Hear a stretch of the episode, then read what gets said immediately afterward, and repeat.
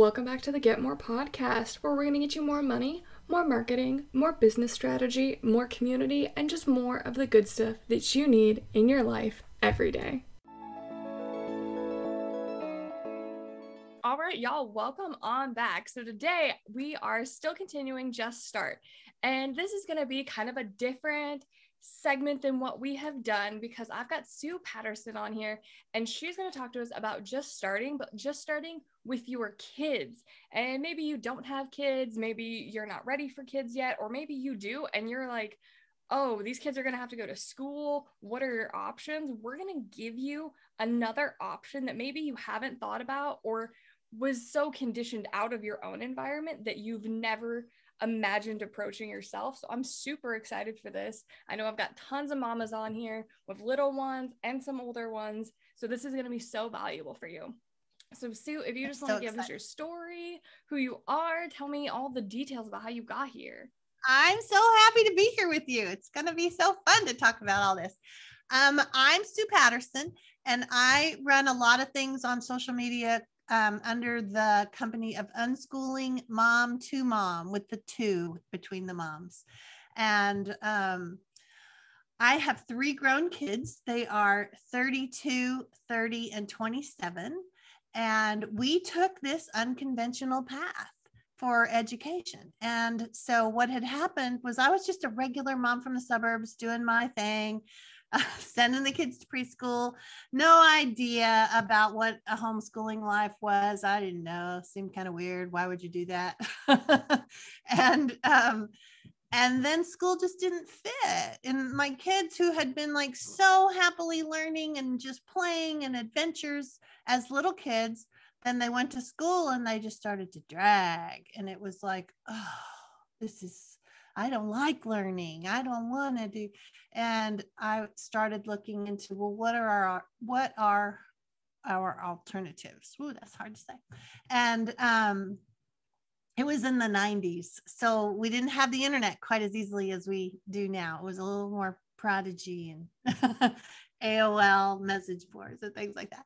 Uh, but we found our way, and we found some people that were learning in different ways. And so we started with kind of a traditional way, even though in my mind, I kept thinking, I want something more creative. I want to have fun learning experiences. I want more adventures. I want more flexibility in my life. I want to be able to travel on non-peak hours. So, you know, I just wanted to be able to enjoy life the way, the way it could be. And it was, school was really cramping, and it was having this negative impact. So as I started to discover more, I learned there really are a lot of ways. It really doesn't have to be one size fits all. And so we brought my son home from at the end of first grade and started, and then my daughter went, had gone to kindergarten, and we started, and then I still had a two-year-old at home, but we, we just kind of dove in. And the, the thing that I want to make sure your listeners understand is that even when I started, I was like, I don't know about this, but hey, how hard can second grade be? And so I thought, well, we'll see how it goes. We'll see how it goes. And, um, and then we loved the adventure of it, and they really responded well, and they were enjoying their life. And, um, and so I guess I have this coaching practice where I want to encourage people that if you're not happy with your situation, you do have alternatives. You don't have to do the school approach if for some reason it's not fitting. And so many people have discovered with COVID, they kind of got to try it out under the, under the, the shield, like the silver lining of it kind of gave them a little bit of protection of like, well, nobody's going to notice or not. and, um, but it's not quite the same, because that's what homeschooling would look like without using your community, because you were forced to be at home. Now the introverts love that. The introverts were like, yeah, I don't mind. Nobody's putting pressure on me to go out and do stuff. I don't have kids going in all different directions, and we get to just learn how to be a family. So there was a little silver lining for the introverts. Um, but accessing your community and being part of the world is is a really key component to having a full, rich life. And so it doesn't mean you have to go every single day. So don't worry if you're introverted and you think, oh my gosh, um, no, it doesn't. You know, you you with this unschooling approach, which we can talk more about that, but you notice the interests and the preferences of the child, and you move in that direction. And so if you have a kid that really likes to stay home, well, then you stay home. It could be a phase, it could be their personality, but you help them see how are they going to navigate the world with the personality they have. And then you start to find learning opportunities that work for them. So I help families do that. That's my coaching practice. But it's a little bit of just starting, right?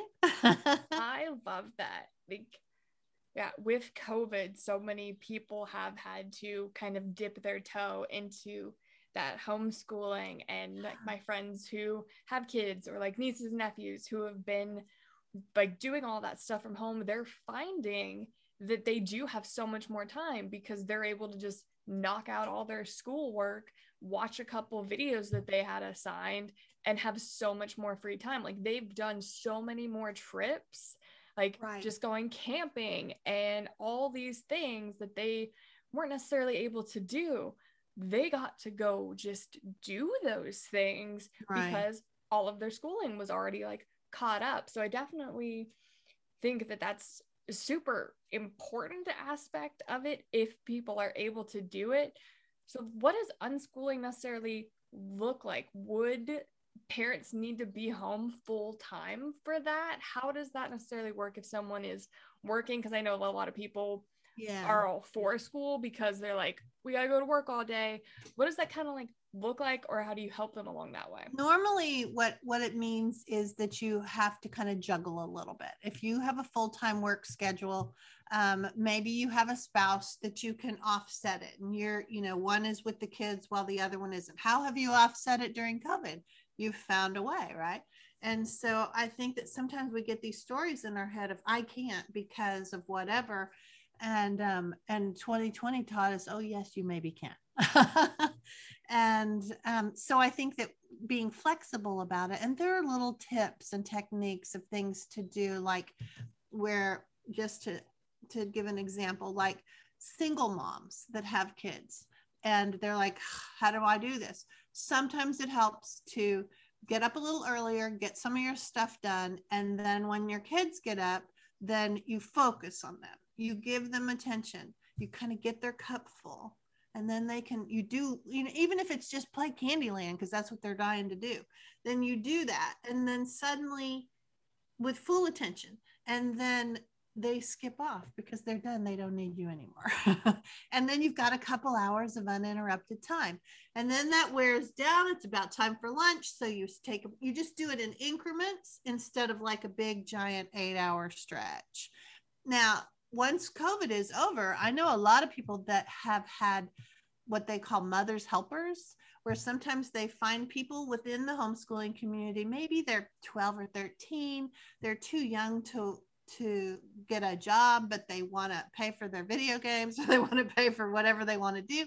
And, um, and you can pay them to come hang out with your kid and play make-believe or read stories or do, you know, just some other things with them for a couple of uninterrupted hours. You're still in the house. So it's not like you have to worry, well, do they really know what to do if there's a crisis? You're there if there's a crisis, but you, but you've got somebody to kind of occupy them a little bit.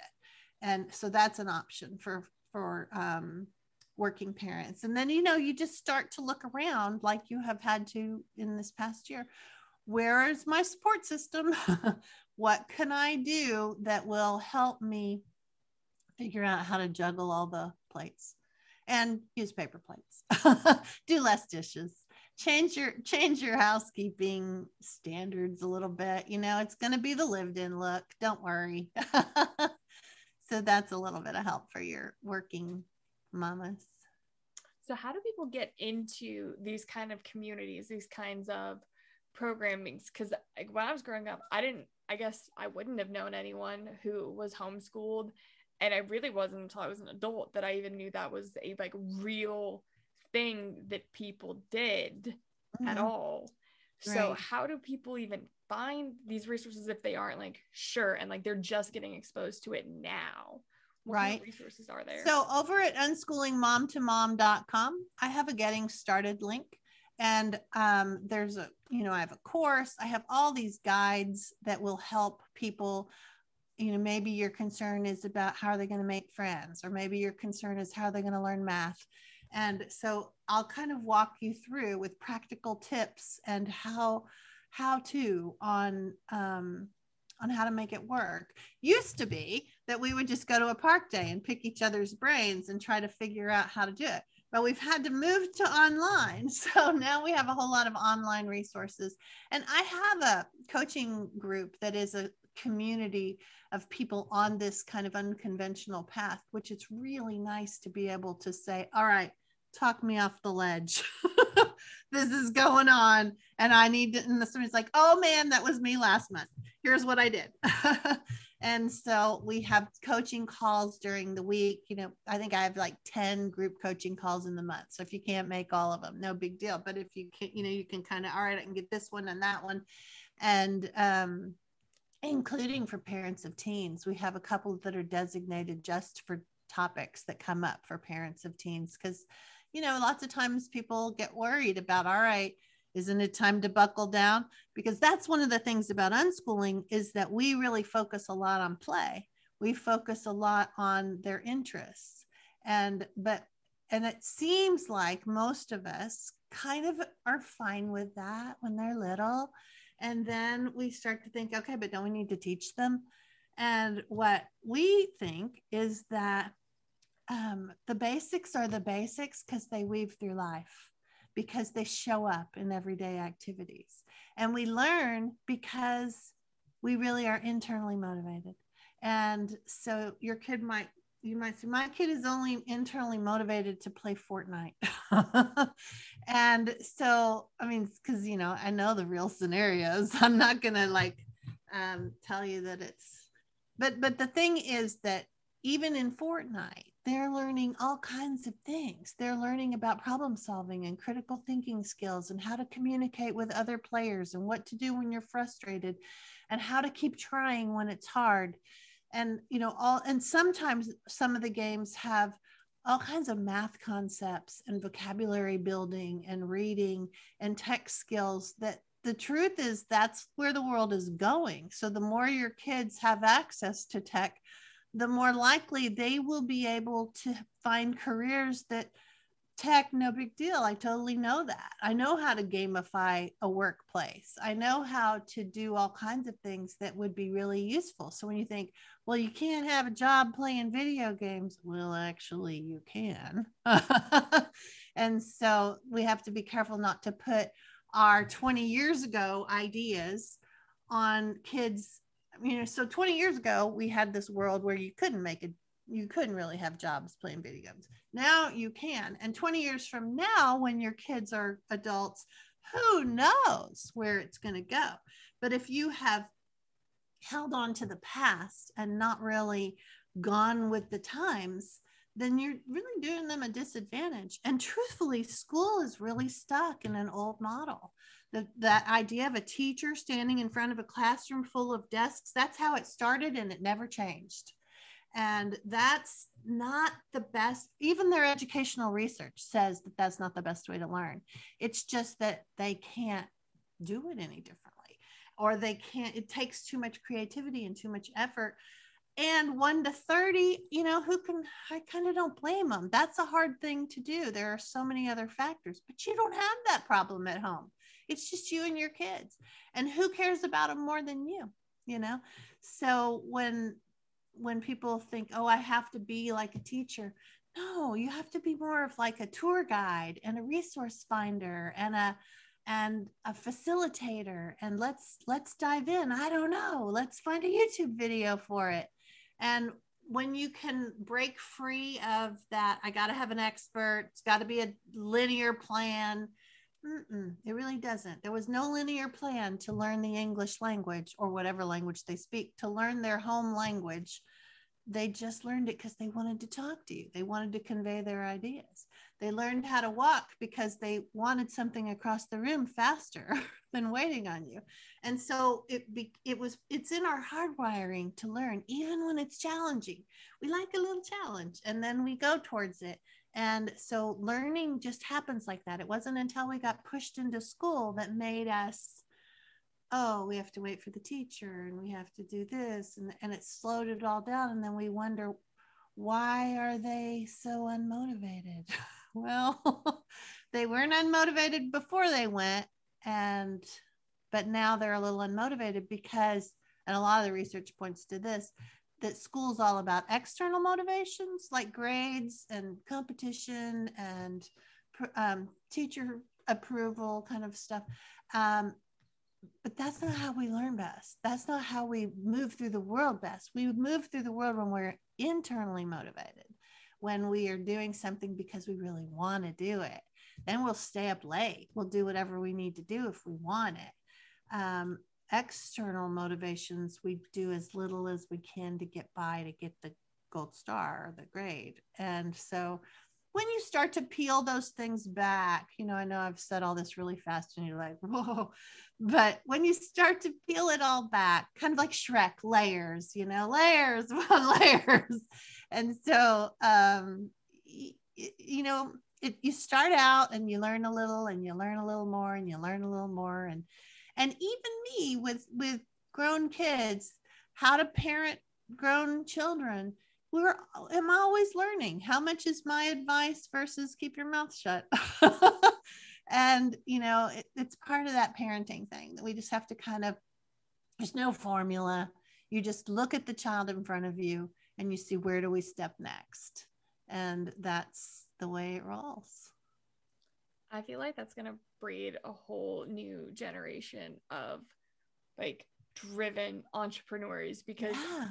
Getting into an entrepreneurial mindset after I had spent my entire youth and college life striving Handing for perfection, it, spoon feeding, yeah, yeah.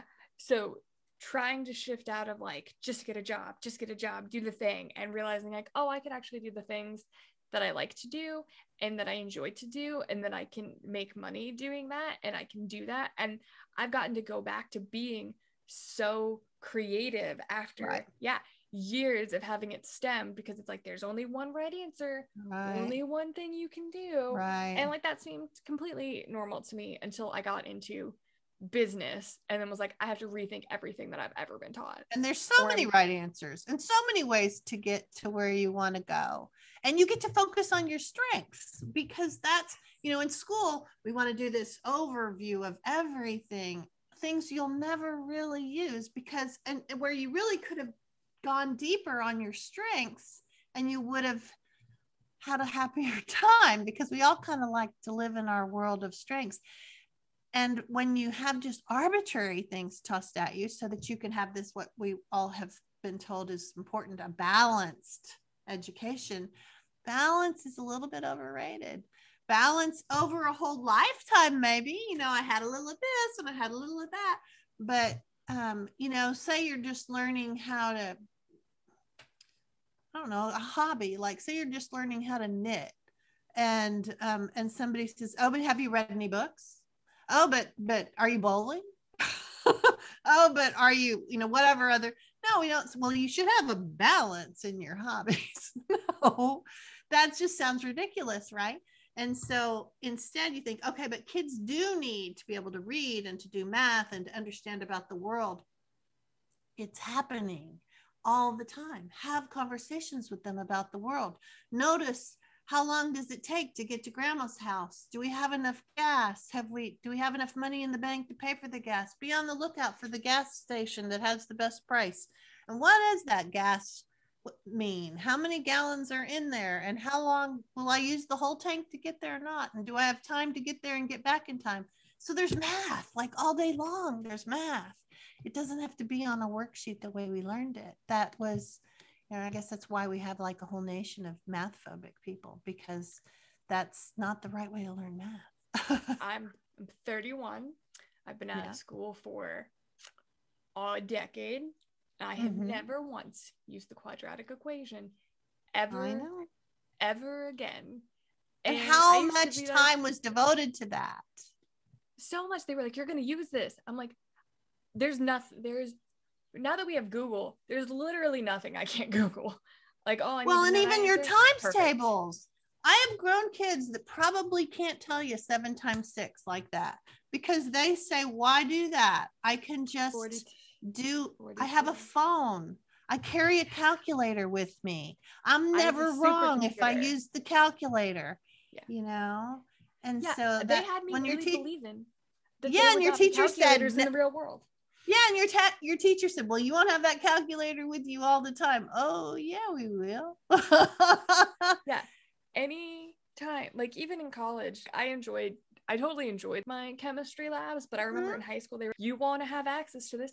Of course we will. We're working with chemicals. Of course you're going to have access to all of the information you could right. ever need to know. Right. Of course that's available. What are you crazy? And there's always a YouTube video about it to walk you through. They didn't maybe know that then, but there is now. And so that idea of learning has to be the teacher with the information who decides to pour it into the top of your head. It's just not even how it works anymore. And it never really worked great like that because we don't learn just, we don't retain things that are arbitrary. We only retain things that are in context or that are um, useful to us. And so that's one of the things about unschooling, where the school approach is that you learn, I teach you a ton, and someday you may need it. And you cross your fingers and hope you retain it. And, but unschooling says, do the things you like to do. And when you get to a place that you're like, I don't know how, that's the part to learn. And that just keeps happening. And you grow the most individualized pile of knowledge that will be the most useful to you as an adult, as a child, as a teen. It's all useful. And so because it's useful, you retain it. So it's just kind of interesting, right? yeah, I I definitely only really retain things that are important or useful. And at this point, I'm like, I'm an adult. I can look up what I don't need to know, but I'm going to remember the things that I do. And if not, I have the capacity to look them up. And I guess we didn't have that. Like, yeah, I'd look up an encyclopedia, like a physical book, and that was probably outdated. Right. Mm-hmm. But like now, the idea that you don't, you can't find the answer Yeah. He's like saying you don't know how to use Google. I'm like, it is literally I mean, kids are using Google. Kids are figuring it out. It doesn't, you don't have to have a full yeah. frontal lobe you don't have to, to be know. able. So in the unschooling approach, since mm-hmm. you're not following like a standardized curriculum, is it more just like it's a year-round thing, or do you have like a s- summer break? How does you can do it? That's the cool thing. You can do it however you want.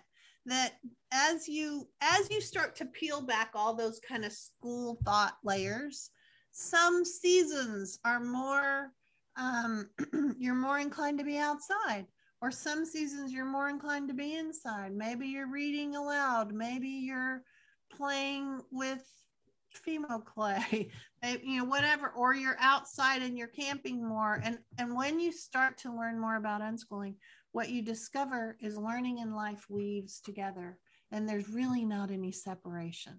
You don't really say, well, I'm done with learning at three, and you know, and then you have a question at four. Nah, nah, I can't learn. It doesn't work like that.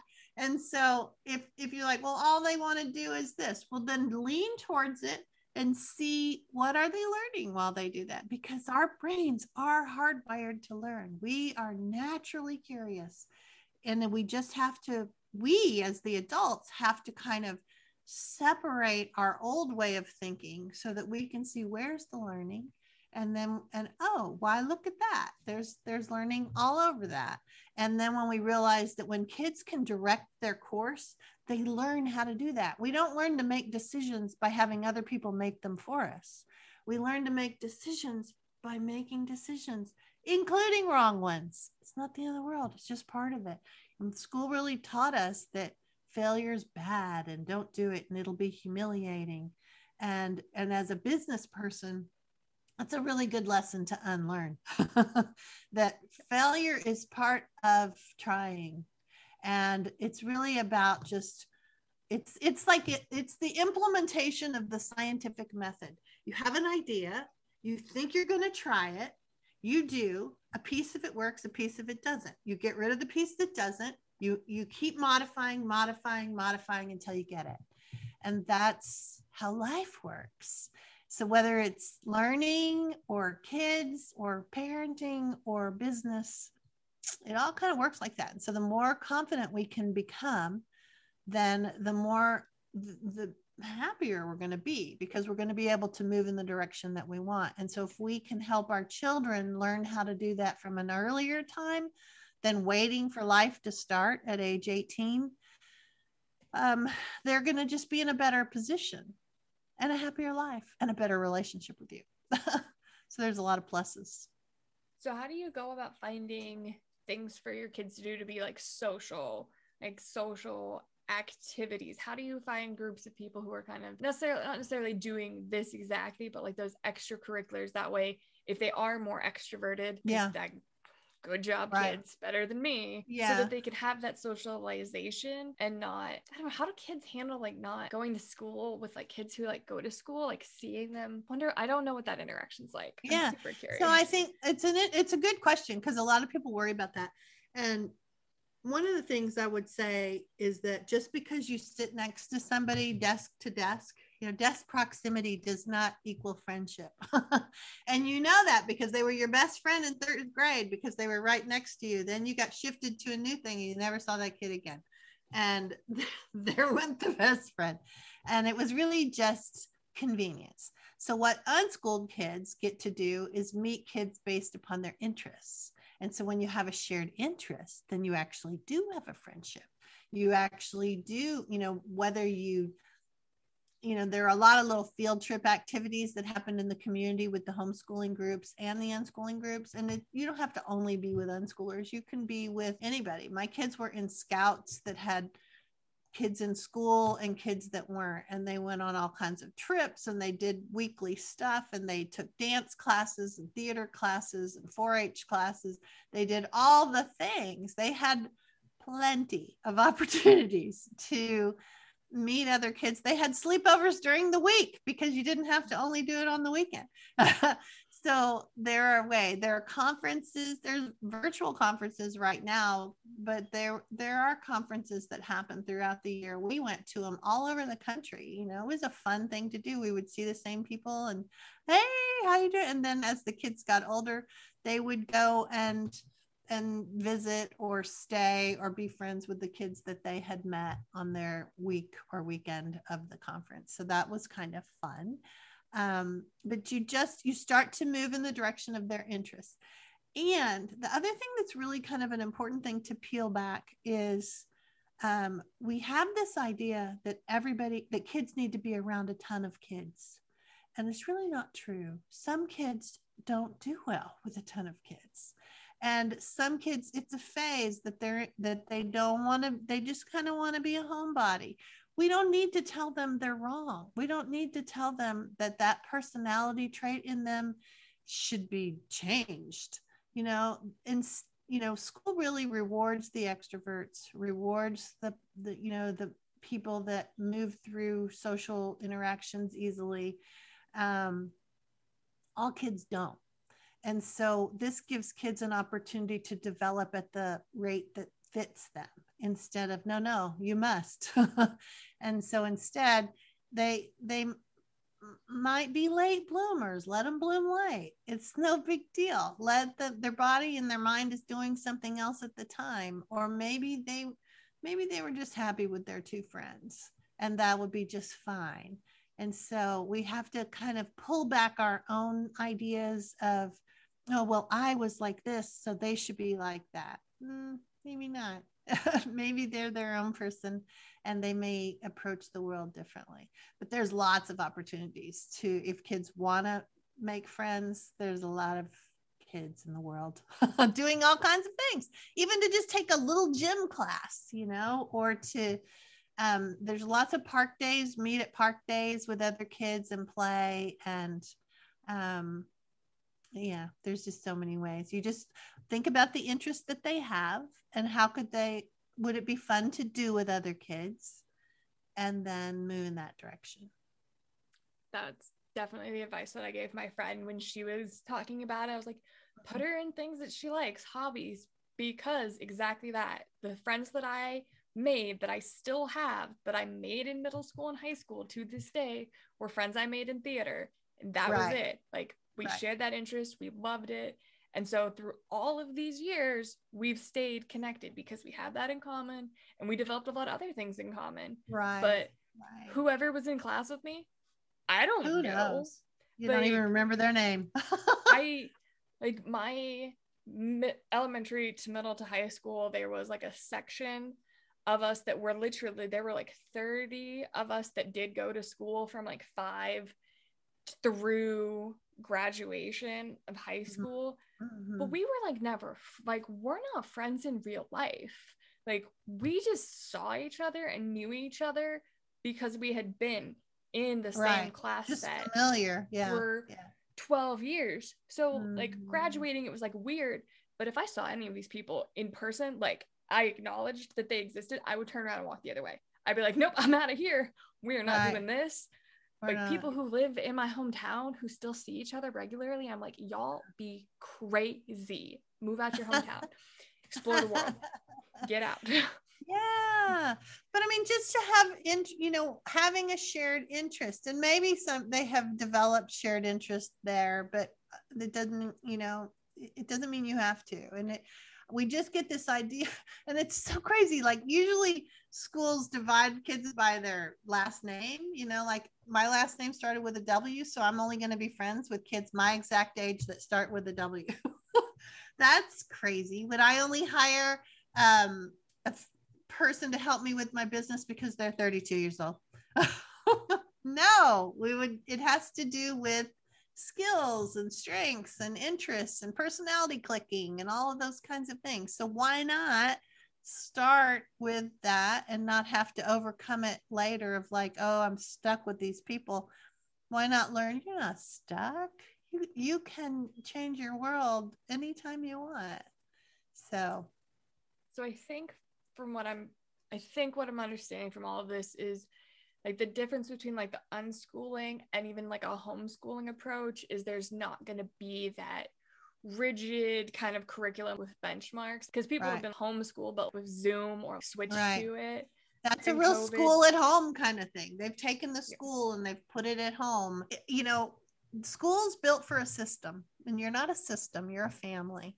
And when you remember that, then you can think, okay, I don't have to, but my little artist doesn't want to spend time on the quadratic equation, or doesn't really want to do handwriting.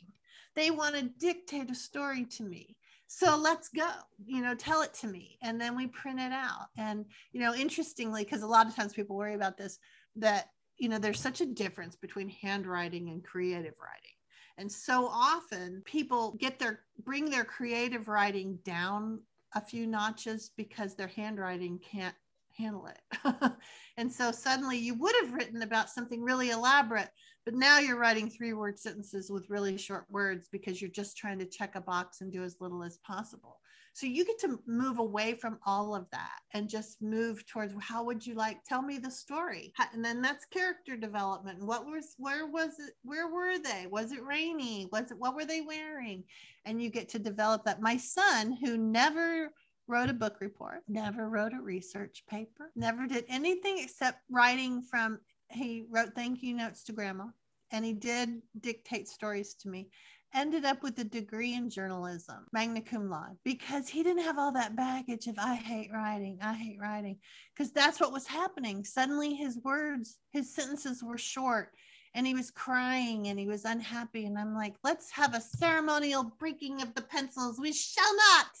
And, and, you know, and that was the way we moved. And then he did fine with it. And, you know, it's, maturity is a thing.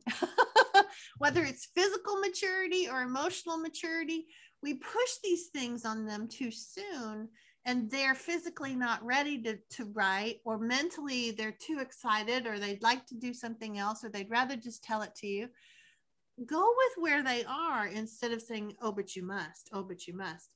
There is really no must. There is plenty of time. They ha- they will learn until they die. It's just the way of it. And so you don't have to worry if I've got to make sure he knows this. That's part of that old school competition comparison thing that, that we were like fully indoctrinated into, that as you do this more, you can start to kind of let that go. So what is your advice for if one parent is all for this and the other one's like, I don't know, not my thing, like they did the traditional schooling yeah. route, or if they're like, how do we even know if this is going to work? How, like if they're like really unsure because they can't get outside that box, but one partner's like, we're gonna do it.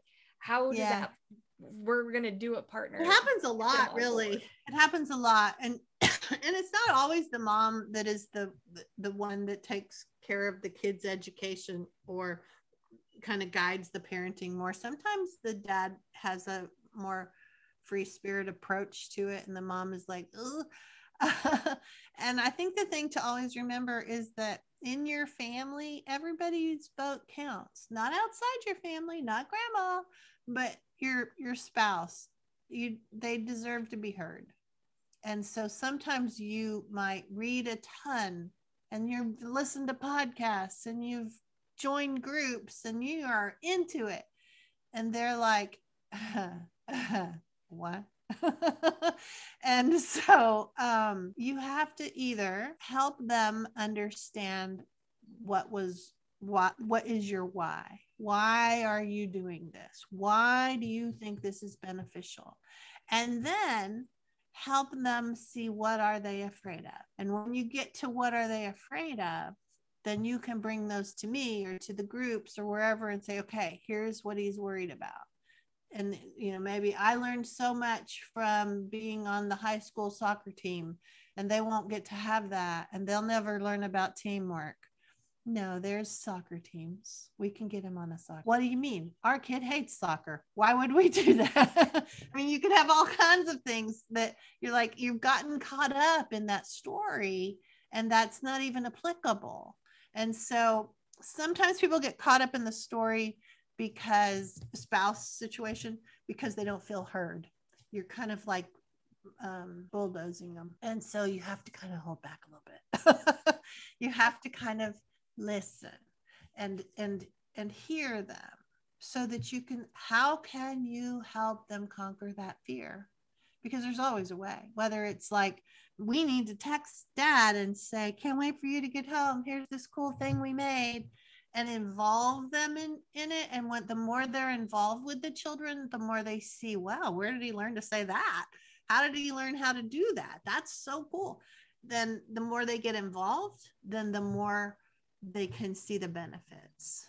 Um, I have guides, you know, I was mentioning, I have these unschooling guides. I have one about what about socialization and one about what about critics and naysayers, all those typical questions that for twenty-five years I've heard. So when you started doing this, what was, I guess, how did people react? Were people open to new things, or were they like, what are you doing that's crazy? Or were they, yes, this is what we need? What was kind of the start of your business, even just like approaching people about it, even talking about it? When we first started, everyone thought we had lost our minds. And my huge benefit was that we were a military family and we were moving from San Antonio to Alaska. But it, it helped because I nobody was like breathing down my neck because there was, you know, however, we would still, you still get even looks from glo- grocery store clerks. They're like, are you in school? Oh, today's the day off. And you're like, uh-huh.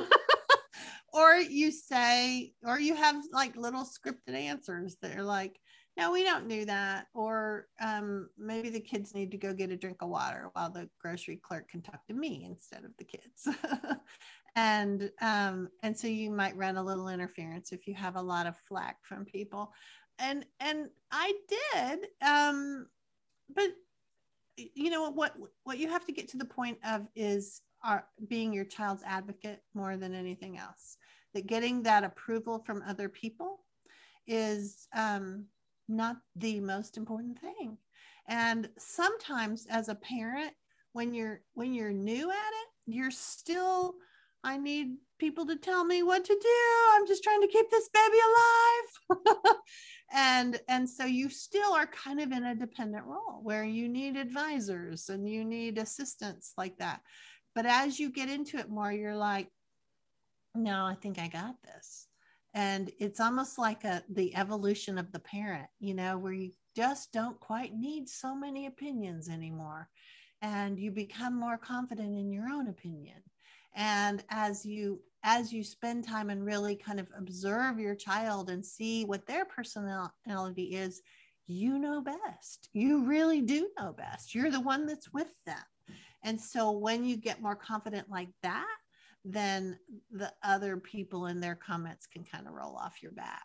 It takes a while though. And it even takes a little bit of courage because we're really conditioned for that approval.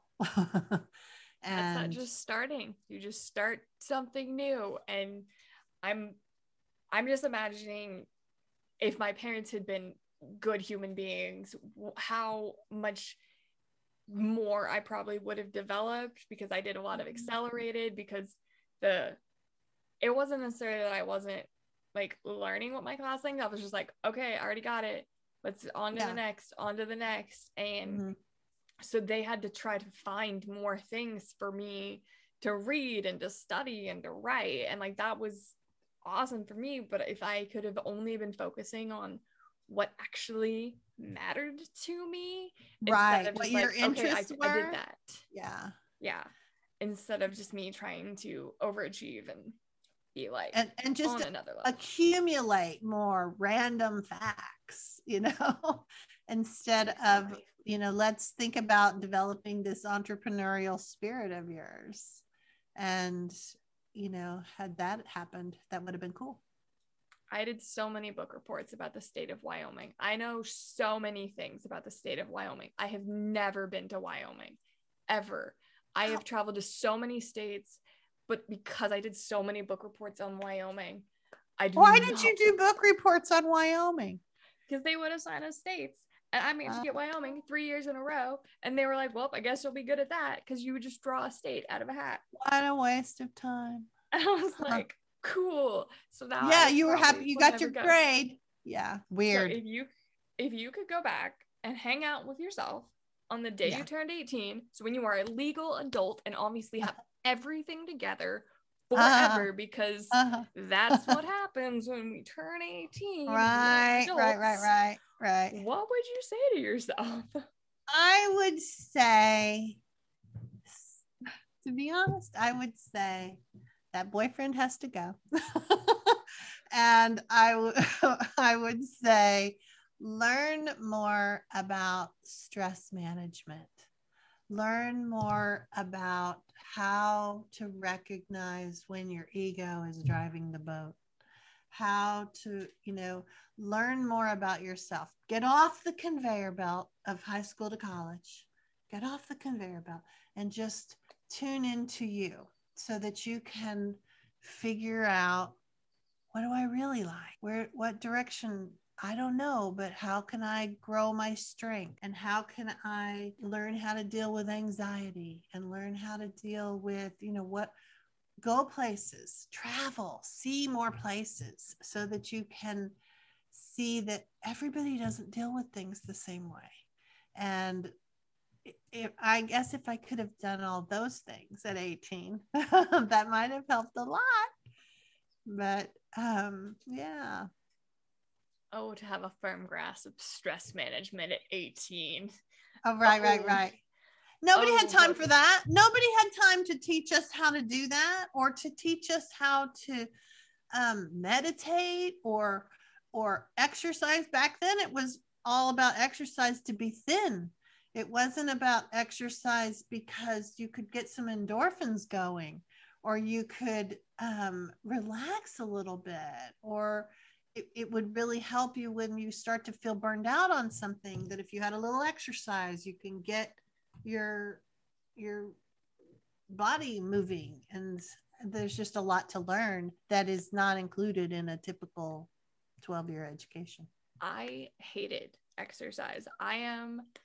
I am so into fitness now. I lift all the time. I run marathons.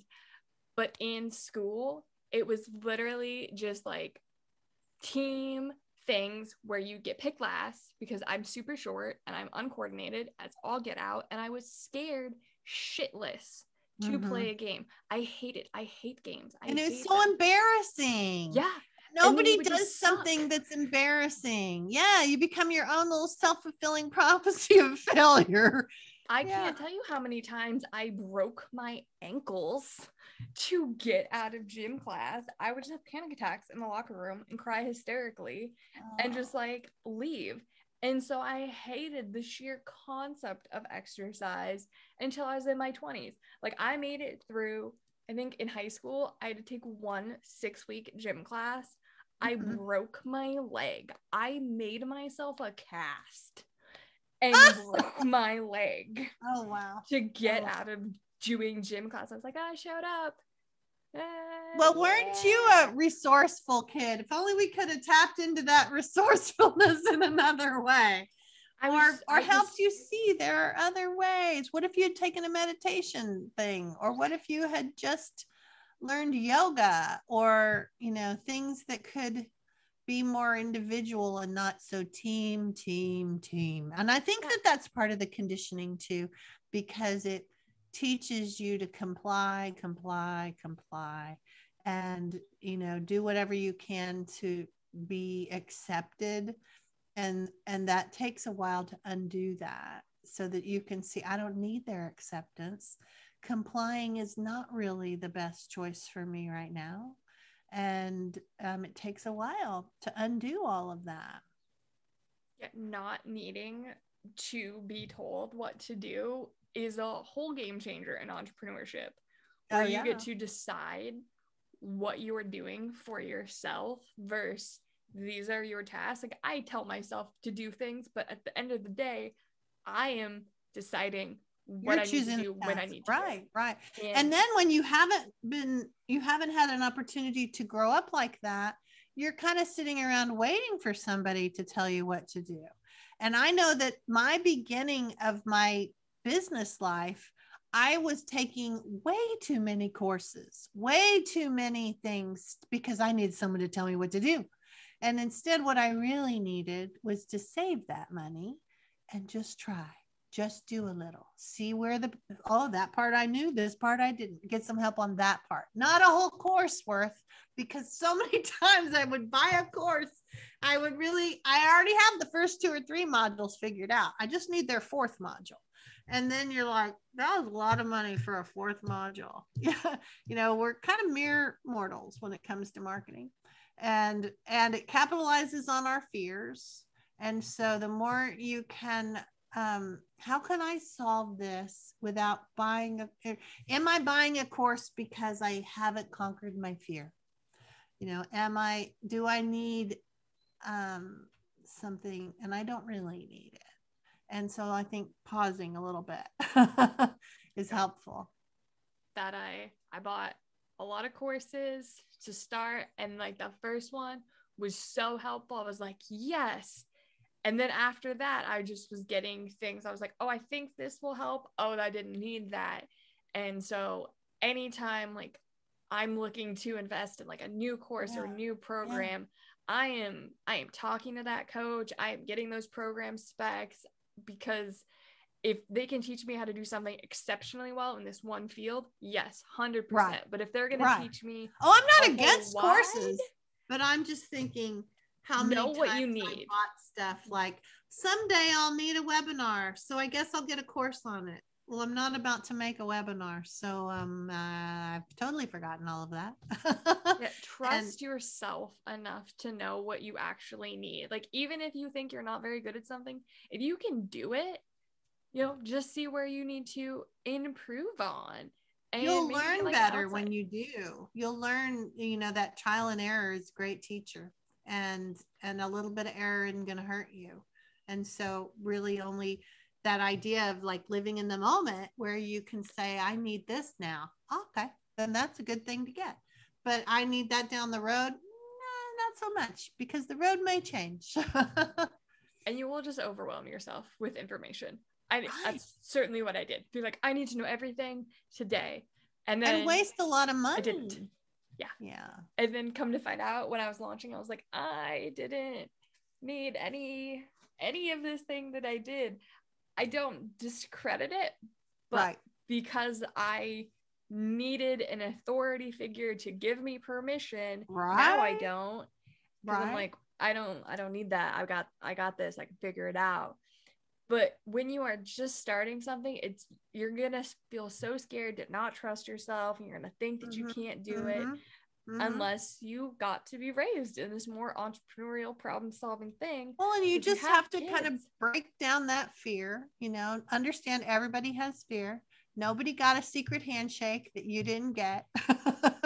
You know, you, I'm sorry, you are, um, you just have to move in the direction of your fear, shine a little light. It's kind of like that boogeyman in the closet. Once you shine a light, you see it's just a hanger with a scarf.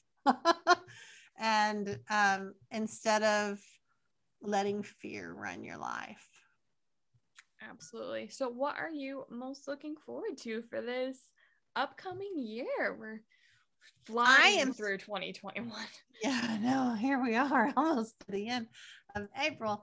Um, I am looking forward to the, I'm really kind of looking forward to this time that parents who have been homeschooling, COVID schooling, whatever you would call it, with their Zoom schooling, um, and they get to choose whether, all right, are we going back to school or are we going to go ahead and try this with full community access, you know, because they had to do this with no community access, which is not that great. And, um, and doing a Zoom call, I have had so many parents that have said that, uh, you know, my kid is on Zoom all day, but I have four kids, three kids, and how do I do that? And so it's been kind of nightmarish for a lot of people. And they've kind of gotten to see that the emperor has new, has no clothes, you know, that, that last spring, you know, all all the time they've been told standardized tests, standardized tests. You got to have this for graduation. If you don't have all these things done, you can't graduate. You won't be competent in the world. And then spring of twenty twenty came. Nah, not really. You don't need it. You're like, what? And so we've we got this idea that maybe we don't need it. And I had a very aggressive reaction to hearing that other people didn't have to take those tests and they shouldn't have, because I was like, no, that was what I based my whole life on. That was all I cared about in life. Everything, my whole life was geared. It was all bogus, Cassie. It was all and, bogus. And then they were like, just kidding. And I was like, I knew that they were useless. But yes, like, you did. You knew. Mm-hmm. And that's what makes so many people that are kind of have this little entrepreneurial rebelliousness in them. In your heart of hearts, you knew this is not necessary for life. I'm just jumping through some hoop to satisfy some authority. And, and, but you had to squash that down. You had to like not develop your own integrity about life, you know? And so that you, so yeah, you're mad. You should be mad. We should all be mad that they made people jump through all those hoops when we could have been doing something else. So, so all you can do is learn to not do it for your own kids when you have kids.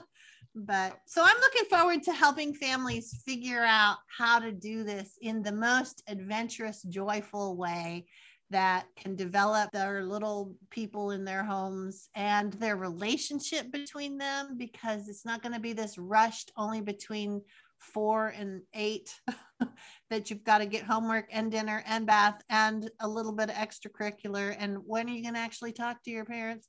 And you don't have to do that. You can have your whole life and doors will not close.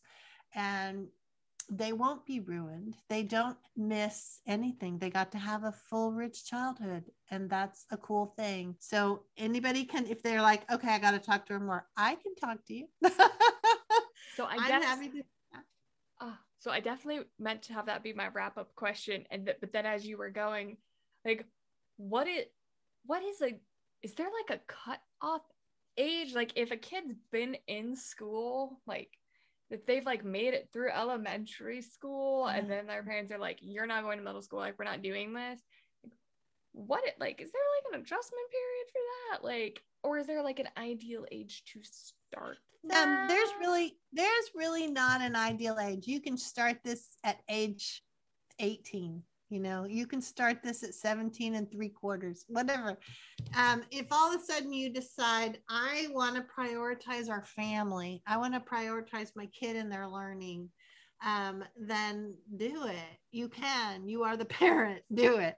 But sometimes kids that have been really kind of indoctrinated into it, they might resist a little. Um, oftentimes, oftentimes it's like kids resist as they're entering middle school or as they're about to enter high school, because they have been filled with these ideas that it's going to be fabulous. Only once they're in there, then they see that was not true. There was nothing fabulous about high school. No, there was nothing that no, no good came from nine from that experience. It was no Lizzie McGuire movie.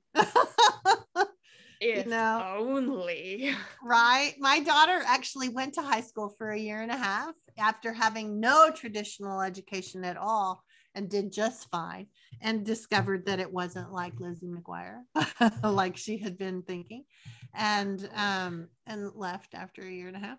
But um, but she needed to see it, so she saw it, and we did it on our own terms. But um, I think um, I don't think there's any age cutoff. I think that when you have a child that, especially if you have a child that's unhappy, then they'll be thrilled. And then you just, the best way to do it, my best coaching advice is to say, we're going to, this week, we're going to try it like this. It's our experiment. And then next Sunday, we'll get back together and we'll see what part of our experiment worked and what part didn't.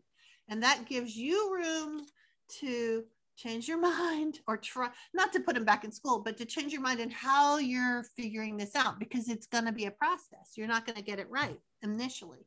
You're going to, pieces you liked, pieces you didn't like, pieces the kids liked, how do we compromise? And so no, no age is the wrong age. Everybody can do this. I always think that parents have a hard time undoing that schoolish mindset. And always remember that schoolish rhymes with foolish, but undo that schoolish mindset. And, um, and kids get to learn how to deal with freedom. How do I do it? I will mess up. I will choose poorly, and then I will modify, because that's really great practice to get to do that while your parents are paying for your food and housing you and being your safety net. That's the time to learn, so that you don't have to make decisions based upon, I still got a car payment to make, or I still, you know, I can't leave that job because I've got these other require. L- learn the, some of those life lessons as, as a young kid or a teenager that has a safety net. I love that. I love that so much, because people might have kids all different ages. So I wanted to right. just like reassure them, and I'm going to have all of the resources so that they'll be yeah. able to reach out to you, get with you about it, and find out some more. Because if you're already entrepreneur focused as an adult and you want to inspire that for your kids, this mm-hmm. could be perfect. All it's of the just things, a great match for an entrepreneur. Really, it's a great match. Like yeah. all the things that we didn't get taught, you can bring that into them oh. so that they can succeed. Because the way the world is going, it's going to be more tech driven. It's going to be more creative driven. It's going to be more on your own time, creating your own thing, yeah. doing your own thing. That well, you know, they started school. They started school during the, during the move towards industrialization. So they started school to create factory workers. And we have bells that ring that end this, do this, end this, do this, top down tells you what to do. That is not the way the world works anymore, you know, or at least most, probably at least not the people listening to your podcast. yeah. We so. don't really do factory work here, or we're trying to get. And not that it's not, it. not that there's any like slam on that. That's fine. But if you want more options, then, yeah. you know, there are other options. Exactly. And we love options. We love opportunities. We love trying new things, because in life, you don't have to get it right the first time. Right. You just got to start. And right. I'm just so thankful that you took the time to hang out with me today. Oh, I loved it. So valuable. Thanks for having me. I appreciate you.